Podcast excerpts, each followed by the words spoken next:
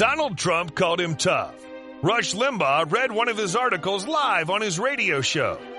Ann Coulter tweeted that article to her one and a half million followers and declared every sentence is perfect.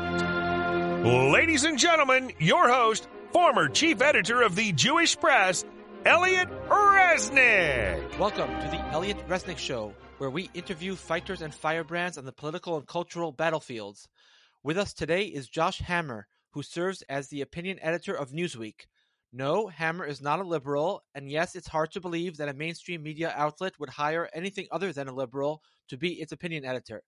But such are the facts, and we will be asking Josh Hammer about them momentarily.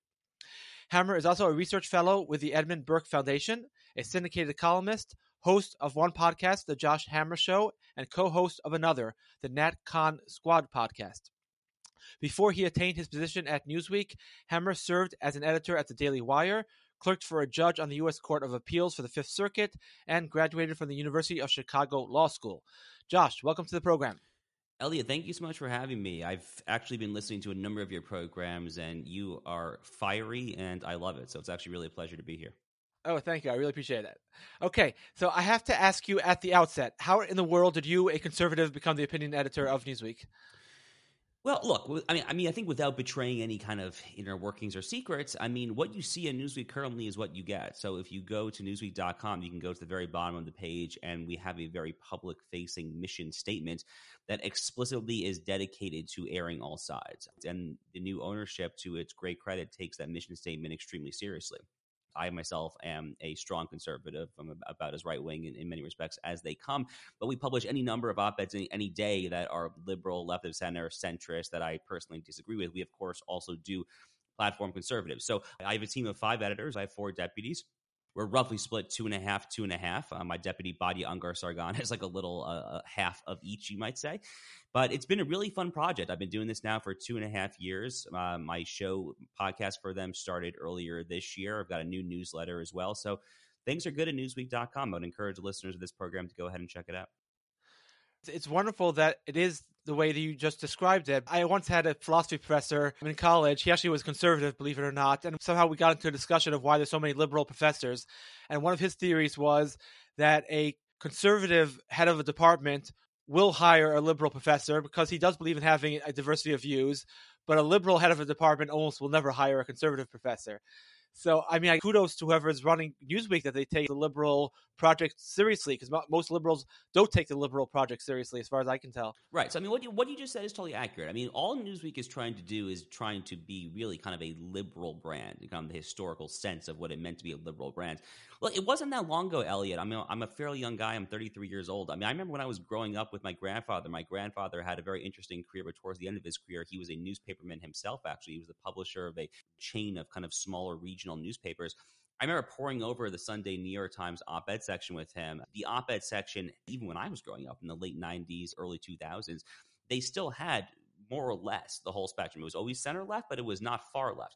It's only a fairly recent thing over the past 10, 15 years or so as leftism, wokeism, progressivism, whatever you want to call it, has supplanted liberalism as kind of the uh, institutional philosophical lodestar of large swaths of the American left, that these liberal institutions have become illiberal. So all Newsweek is really trying to do is retain a, a more tr- classical, traditional sense of liberalism. Right. And I would think from a business standpoint that that's also a smart idea. People like to have diversity of views, at least a lot of people do. And all right. The next question I have for you is uh, the overwhelming majority of non Orthodox Jews are liberals. You aren't. How do you explain your outlier status? Well, first of all, um, you know, I mean, Ellie, I don't know, I don't know if you and I have ever done like a religious halakhic deep dive. I, have actually gotten much more observant over the past decade or so. I would, I would oh, not, I would, I would not consider myself a a, a frum Jew, uh, at least quite yet. But uh, you know, we have a fully kosher kitchen. We have mezuzot all over our condo. I wrap the tefillin actually every single day. Whenever I travel for my speaking engagements, I'm sure to travel with my uh, talit tefillin, siddur, and oh, so forth. So um, you know, again, not not fully there yet, but but but, but considerably further, I think, than you know most people who would um, self-identify secular. I, I, would call myself a, a, a, traditional Jew. When I go to shul, I, I exclusively go to Chabad or Orthodox shul. Anyway, uh, I did grow up, which is kind of at the crux of your question. I did grow up in a very stereotypical kind of reform secular household. Um, so I, how I kind of came to where I am now from that uh, very kind of secular, uh, somewhat assimilated upbringing. I don't have kind of a crisp, easy answer for you. I can say that from a broader kind of political perspective, kind of my seminal moment. I was in seventh grade when 9 11 happened. So I grew up in Westchester County, New York. I grew up specifically in a, in a town right along the Hudson River there. You could quite literally see the smoke from the Twin Towers. So I was 12 years old. I was in seventh grade. And that was kind of to me my political moment. I mean, it was just a such a clear kind of sensory overload, kind of visceral undertaking of seeing evil in real time. And I was able to just see that the only way to necessarily confront evil is with good. And then once you accept this very kind of sober, realistic view of the world that there is such thing as good, that there is such thing as evil, you're already kind of no longer a liberal, to be clear. Once you take a sober view of the world where not everything is kind of uh, easily reducible to kumbaya utopia, and all that, then you are effectively a conservative.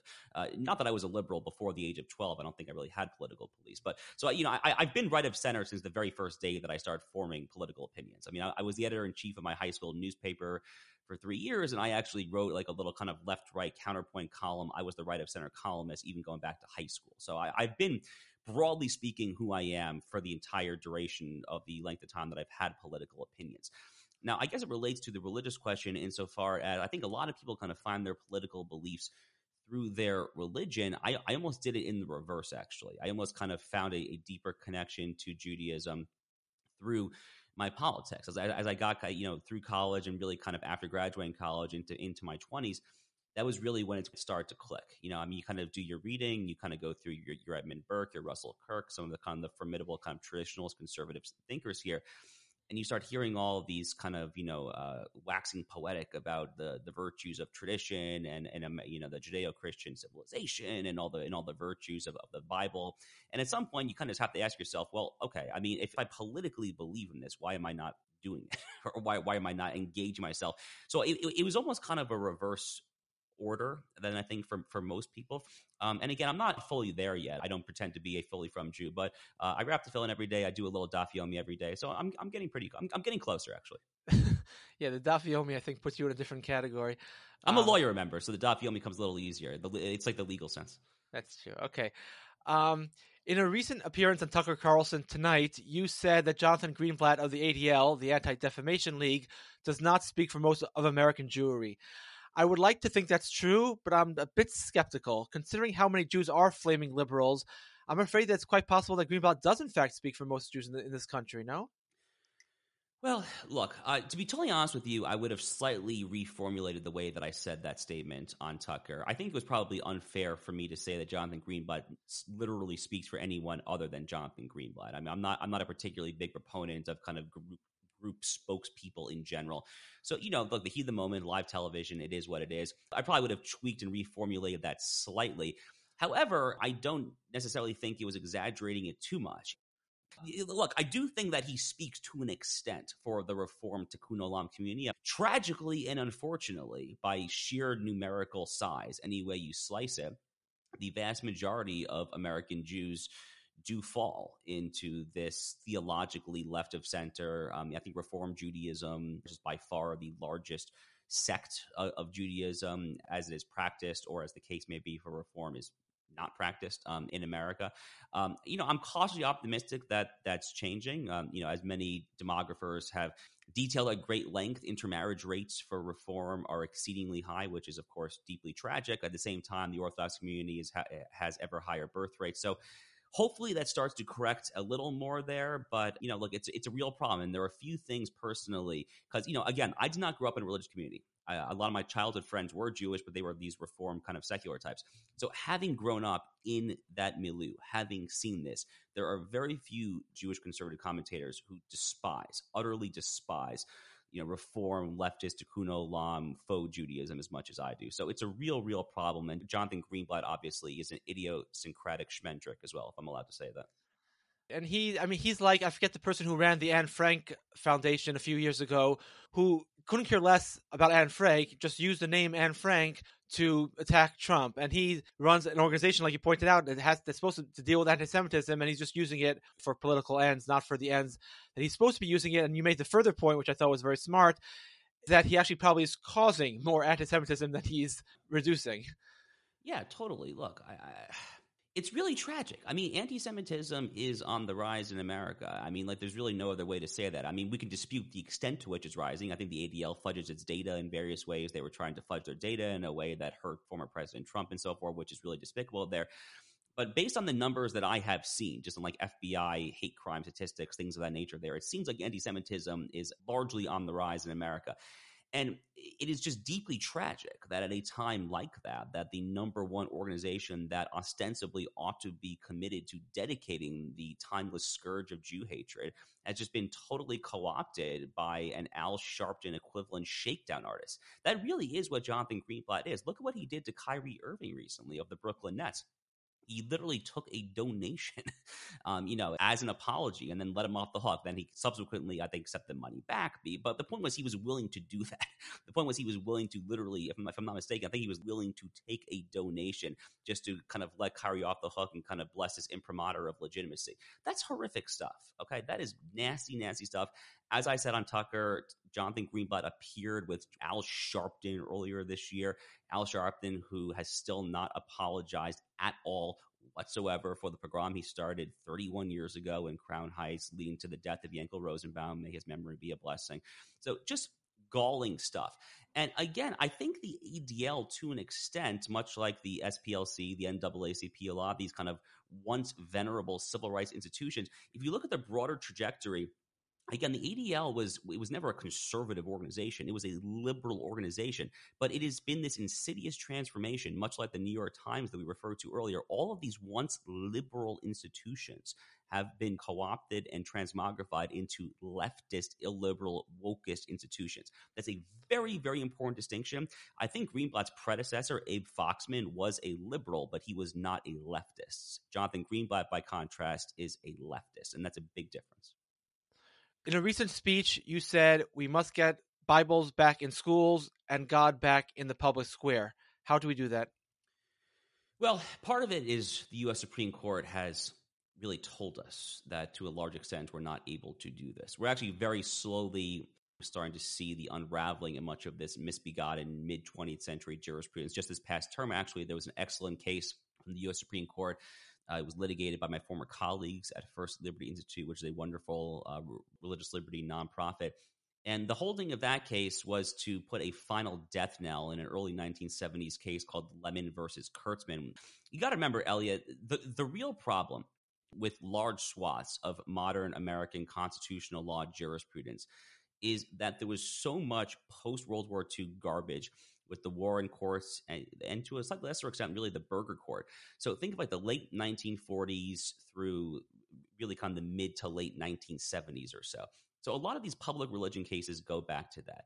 So in the late 1940s, you have a case called Everson versus Board of Education, which is the first time that the U.S. Supreme Court adopted the rhetoric of so-called separation of church and state the first time the U.S. Supreme Court ever said that the First Amendment's Establishment Clause, which makes no textual reference whatsoever to a wall of separation, does this. In fact, the rhetoric of a so called wall of separation actually dates back to a 233 word nothing burger of a letter from Thomas Jefferson in 1802 to the Danbury, Connecticut Baptist. So from the Everson case, which is the first time that they said that there was a strict wall of separation, it was done on only 15 years to 1962 to a case called Engel versus Vitale out of New York State, where the Regent's Prayer, which was an ecumenical prayer, it was not an explicitly sectarian, Catholic, Protestant, Jewish, whatever prayer. It was it was an ecumenical prayer. In the Engel case, the court said that no, that New York public schools were not allowed to say the Regent's ecumenical prayer. So, from a legal perspective, we've got to start unpeeling more of these terrible cases. Again, we're starting to do so. This Lemon versus Kurtzman case, which is another establishment clause case, was finally formally overturned just this last term. But we have some more work left to do. So we've got to kind of do this from a legal perspective. And then obviously, the cultural perspective is, of course, the much thornier and more difficult part of the problem here. Ultimately, at the end of the day, you know, Andrew Breitbart famously said that politics is downstream of culture. I personally view it as more of a two way arrow. I think the law can be a teacher, The law can actually kind of sculpt minds, can sculpt citizens, and can kind of inculcate civic virtue unto itself, but it can only do so to an extent. Um, you know, law as a teacher doesn't necessarily make a ton of sense in a culture that has entirely forgotten who it was. And as John Adams, our second president, famously said, the Constitution was only made for a religious and moral people. It is wholly inadequate for any other kind of people. I wonder if you could just elaborate a little bit on that point because people like to quote that passage from John Adams sometimes, but very few actually bother elaborating. I mean, Bill Barr in his speech in Notre Dame a few years ago did, but not too many people do. And I think it's important for us to really flush out that argument. Why is it so important for society to be a religious society in order for America to continue the way we know it as a flourishing democracy? Well, first of all, that's a wonderful reference. I would encourage the listeners to go ahead and check out Bill Barr's exceptional speech at the University of Notre Dame in late 2019. One of my very closest friends uh, in the world actually was one who wrote that speech. I will not divulge his identity here on the air, but it was a real barn burner, and it was just a fantastic. It's one of my favorite speeches that a cabinet official has given over the past 10, 15 years or so. It's it's really sensational, honestly. So, what John Adams was really getting at with this idea that the U.S. constitutional order is predicated upon the assumption of a, of a religious and moral people, the U.S. Constitution, by nature of what it does, by nature of the fact that we, the people, are sovereign, we are self governing. We ultimately control our own destiny in this country. And the founders, in recognizing that, implicitly assumed that the people who would be writing the rules, making kind of the decisions, who would be engaging in democratic debate, in their caucuses to vote on candidates, going to the polls for ballot initiatives in legislatures and governors' mansions, whatever. They assumed that the people had some sort of moral foundation, had had some sort of bedrock for doing so. You kind of have to question if, on the contrary, if they had thought that the American people would be, you know, godless heathens. And I'm not necessarily saying that America in the year 2022 is godless heathens, but we certainly do seem to have large swaths of that, as anyone who has kind of taken a, a hard look at the transgender movement might tell you. But I think you, you kind of have to ask yourself if the American founders had viewed the American people as a bunch of godless heathens without any kind of connection to Bible or revelation or reason or truth or uh, or frankly just public Christianity because that is really what the American founders actually really believed in. If you look at George Washington's Thanksgiving Day Proclamation, for instance, they're clearly and explicitly appealing to the deity, to God Almighty Himself. You really do have to assume that if the founders didn't think that the people agreed with them about this basic building block for society, whether they would have sculpted the Constitution along the lines that they did. Maybe they would have actually reserved less power for the people. Maybe they would have kind of instituted a, a slightly more authoritarian looking form of government. So they really assumed they really assumed, and this was going to be the hard work of civic society. This is kind of, you know, your old school Tocqueville kind of intermediate institutions, your churches, your synagogues, and so forth there.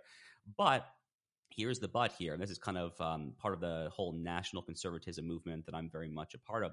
But they also did not assume that government had no role to play here. This is the idea of government and law as a teacher. They absolutely thought that laws should be crafted explicitly reflecting moralistic impulses and moralistic reasoning and moralistic argumentation. So, for example, if you go back and look at kind of the early 20, 30 years of the American Republic, you look at things like anti blasphemy laws, laws pertaining to obscenity, obviously laws pertaining to pornography and things of that nature. These were not value neutral judgments. The government was was entirely capable of putting its moral thumb on this scale of punishing bad and rewarding good. And I think that too was kind of implicitly assumed for a very long time. And it really, it really was not until this post-war mid 20th century period that I alluded to earlier that we started to lose that, I think. Interesting. I, I, raised this topic just recently, actually, one of my podcasts with Terry Schilling, who you might know from the American Principles yep. Project. I'm just going to raise it again because that's the subject I'm sort of interested in as well. Because we on the right kind of grow up with freedom, freedom, freedom, freedom. Um, and then if you get a little bit more intellectually involved, you start learning about Jefferson and John Locke and the theory of government. And under all these theories, none of these social laws are really legitimate. Um, and yet, like you pointed out, if you go back to the beginning of the American Republic, the states were passing all of these laws so, I mean, was this kind of like a contradiction from the very beginning where maybe the federal government was very hands off and the states were very hands on, or where the state, states were not really reflecting the Je- Jeffersonian Lockean ideal? How do you see it? Well, look, uh, Locke himself is an interesting character because, you know, it is debatable the extent to which Lockean Enlightenment liberalism logically resulted in the current kind of morass of progressivism a lot of people draw a very clean, straight line from Lockean liberalism to the transgender movement and things like that. And I'm very sympathetic to that. I mean, I do think that a very bare kind of values neutral liberalism, where there is no actual room for statecraft, and you know your effective governing philosophy kind of amounts to let the chips fall where they may. Um, I, I, do think that that that easily can result in, in, in what it currently has resulted in. In fact, the line that I've used before um, is that liberalism uh, oftentimes is a one way cultural ratchet towards progressivism, absent some sort of thumb on the scale. That thumb on the scale, though, is what I was kind of just talking about. It's kind of this idea that society has to be guarded by guardrails and that our legislation should explicitly reflect that. So, you know, look, I mean, I, am a lawyer, right? I went to University of Chicago Law School, clerked for a federal judge. That was kind of my career before I kind of jumped into this media space. And, you know, a lot of idiots in law school kind of uh, regurgitate this utterly asinine idea. It's like, oh, you can't legislate morality. Uh, are you kidding me? I, I, mean, like, where do you think the entire concept of the rule of law, going back to Western civilization, going back to Hammurabi and Mesopotamia? I mean, like, wherever you want to start it, with Roman law, Mosaic law, wherever. Where do you think any concept of law actually starts? Why is murder illegal? Why is homicide illegal in a criminal code? You're not just kind of coming up with that out of nowhere. No, that, that actually has some sort of origin there, and that origin is the Bible. I, I mean, so all this is kind of messed up. This idea that legislators, that judges, which is the slightly more provocative part that I'm involved in, I have I have a jurisprudential proposal that I've been pushing the past few years called common good originalism, which involved a slightly more kind of moralistic, hands-on approach to judging and jurisprudential statecraft. But all this is trying to recognize the fact that the post war American period, the past 60, 70 years of American life, has been doing exactly what I just described. It's, it's been liberalism on this one way ratchet toward cultural progressivism because there's been no countervailing thumb on the scale. And part of that is what you said is that a lot of conservatives who have grown up in kind of the post war capital C conservative capital M movement incorporated have been told that the end all be all of what it means to be a conservative in America is just freedom, freedom, freedom, individualism, individualism of individualism. And that served its place. Okay. That served its place. But the time is very, very, very clear, I think, for a much more holistic solidaristic communitarian view of conservatism that involves a much stronger thumb on the scale at a bare minimum prudentially speaking to try to right some of the past decades wrongs. Just to clarify in terms of, of what you were saying in terms of jefferson would someone like jefferson agree with anti-blasphemy laws? Is that consonant with his philosophy or are we just saying that jefferson was an outlier the american public was always based on perhaps a different uh, viewpoint than the one maybe we've been taught.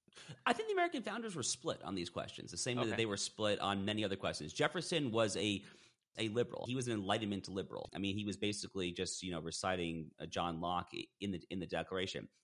That's not to say that Jefferson was wrong on everything. Of course, he was not. But I think it was kind of you know in the when you had the emergence of the first party system in the 1790s. So Jefferson and, and Madison were part of the Democratic Republicans. Uh, the other political party was the Federalist Party. That was John Adams, John Jay, Alexander Hamilton, George Washington. The latter was the slightly more traditionalist kind of conservative party. Um, and that was why you saw the Federalist Party push things like the Alien and Sedition Acts, which, you know, I'm not necessarily going to defend every letter of that law, but it was kind of this broader idea that there are firm guardrails on speech. So I don't know that Jefferson himself would have been a vociferous proponent of anti blasphemy laws. He himself, of course, was quite famously theologically heterodox.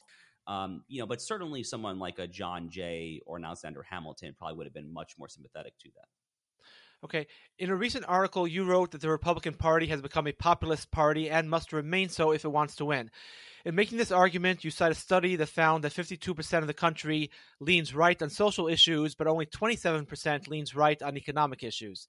I found that study interesting, so I was wondering if you could perhaps elaborate on that study and on the article's central argument.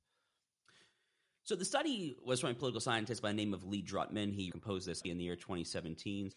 Kind of uh, does a lot of research to survey exit polling data, voters' preferences on various policy positions. And Lee Drutman basically concludes that there is a cultural conservative majority in America, but traditional economic conservatism, which really is kind of just libertarian economics, frankly, is kind of like a Milton Friedman, Friedrich Hayek approach to economics, is is a distinct minority, especially when you include in that you know notions of, of, free trade absolutism and things of that nature there. So I think what Drutman basically concluded, which is what a lot of people have concluded, is that part of the reason for Donald Trump's appeal in 2016. This is obviously not exclusively the the reason. Donald Trump's a universal name brand. He, you know, he has quite the personality, to put it mildly. There were a lot of things there that I think leapt off the page for for persuadable voters. But at least one of the things that that he got right from a political candidate perspective is that he was hardcore on all the right cultural issues, whether it's immigration, whether it's kind of this just basic idea of American kind of rejuvenation and identity.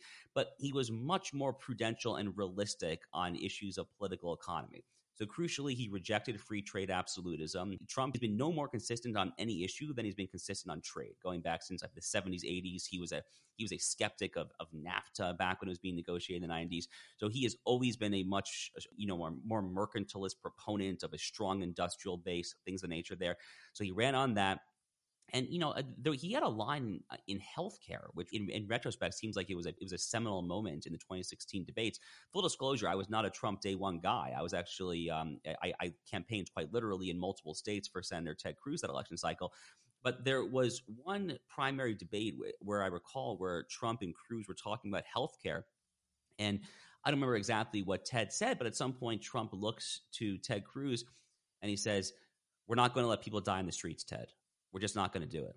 And I think it got like a like a huge round of applause because you know a lot of the the, the Republican policy points on, on, on health care and health insurance have been kind of free trade maximalists, just get the government out, blah blah blah.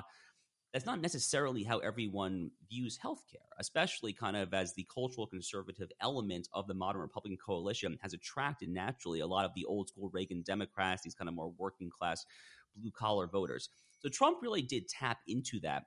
And in the year 2019, in March 2019, First Things Magazine, which is the fabulous journal edited by Rusty Reno, they produced this piece uh, that was co signed by probably 10 to 15 intellectuals, uh, most of whom were Catholic, not all of them, entitled Against the Dead Consensus. And they basically said that, we, that we're not going back, that what Trump did from a policy perspective and kind of realigning the Republican Party is here to stay. And in this recent column that, uh, that I titled Still Against the Dead Consensus, I was looking at the aftermath of the midterm elections last month, which clearly could have gone better for Republicans than they actually went.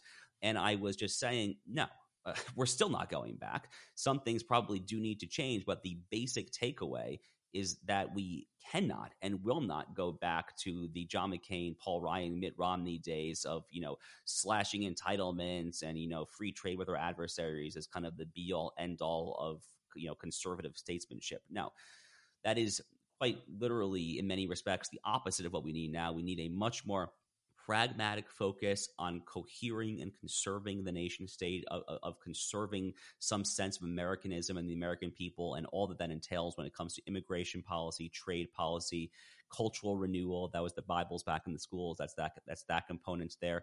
But long story short, we're not going back. There's there there is no future for the Republican Party in the 2008 or 2012 platform. I take your point, but the fact is, I said this when Trump was running also. People said, "Oh, Trump is for big government." I said, "Tell me one Republican politician who, practically speaking, has ever tried to reduce the size of the government." Even Paul Ryan, I remember in the in the election, what was it, 2012, I guess. In the convention speech, he was criticizing Obama for slashing some funds from either Medicare or Medicaid, I forget which one. And I'm thinking this is the small government conservative in the convention speech is criticizing Obama for trying to shrink a program and I wrote actually one of the only times I wrote a letter to the editor. In general, by the way, it's a good idea for Republicans to write letters to the editor if they're not doing more important things. It's very you know simple. But I did this like maybe six seven years ago when Trump was running. I wrote a two paragraph letter to the editor to the New York Post, and it was published. It was uh, directed to Rich Lowry's article, which he was criticizing Trump for not wanting to reduce the size of government. I said no Republican has, practically speaking, ever tried to really reduce the welfare state, and the only difference is that Trump admits it out loud anyways, that was my beef. Last question. Some conservatives argue that in order to win, you need to focus on culture. So, how do you suggest we go about winning aspects of the culture? Because that's a big project and it's a long term project. How, what would you say we need to do? So, one thing is that from a consumer perspective, I think that conservatives have to get a much more comfortable boycotting certain brands and just saying that they will not associate themselves with certain lines of clothing, certain restaurant chains things of that nature. So, you know, Balenciaga is a good example. They've been in the news recently for their um, complicity with exploiting children and sexualized children in particular there. We need to affirmatively say that we will not have anything to do with that brand whatsoever because conservatives are basically half the country. I mean, Republicans did win uh, more popular votes uh, last month in, in, the national popular vote than Democrats did. I think the final popular vote for congressional candidates margin across the country, Republicans won by about three and a half points or so. You know, it didn't do a whole lot of good as far as the final tally is concerned for various reasons. But the point is that that is a huge, huge block of people, and that people actually started to kind of behave culturally from a consumer perspective according to kind of their values and preferences. That kind of clout would and should and and and will actually add up to have some sort of change. The other thing that's going on there, as far I mean, I mean, I, I, it's kind of a double edged sword. But my basic kind of prescription for the extent to which people trying on our side trying to kind of affect the culture. So one thing is that you ha- we, we have to try as hard as we can to not fully, fully, fully give up on these old institutions that are fading. Um, so, for example, what I, what I mean by that is that to the extent that we can still get a conservative on the faculty of a leading university or um, as, as a columnist in a major liberal newspaper, we shouldn't be totally forsaking that. I mean, I, I, think it would be a mistake for us to 100% kind of self silo, go into our cocoons. But the other half of that, which sh- should be obvious enough, is that we also need our own publications, our own institutions. You know, before Elon Musk, we, we needed our own social media platforms.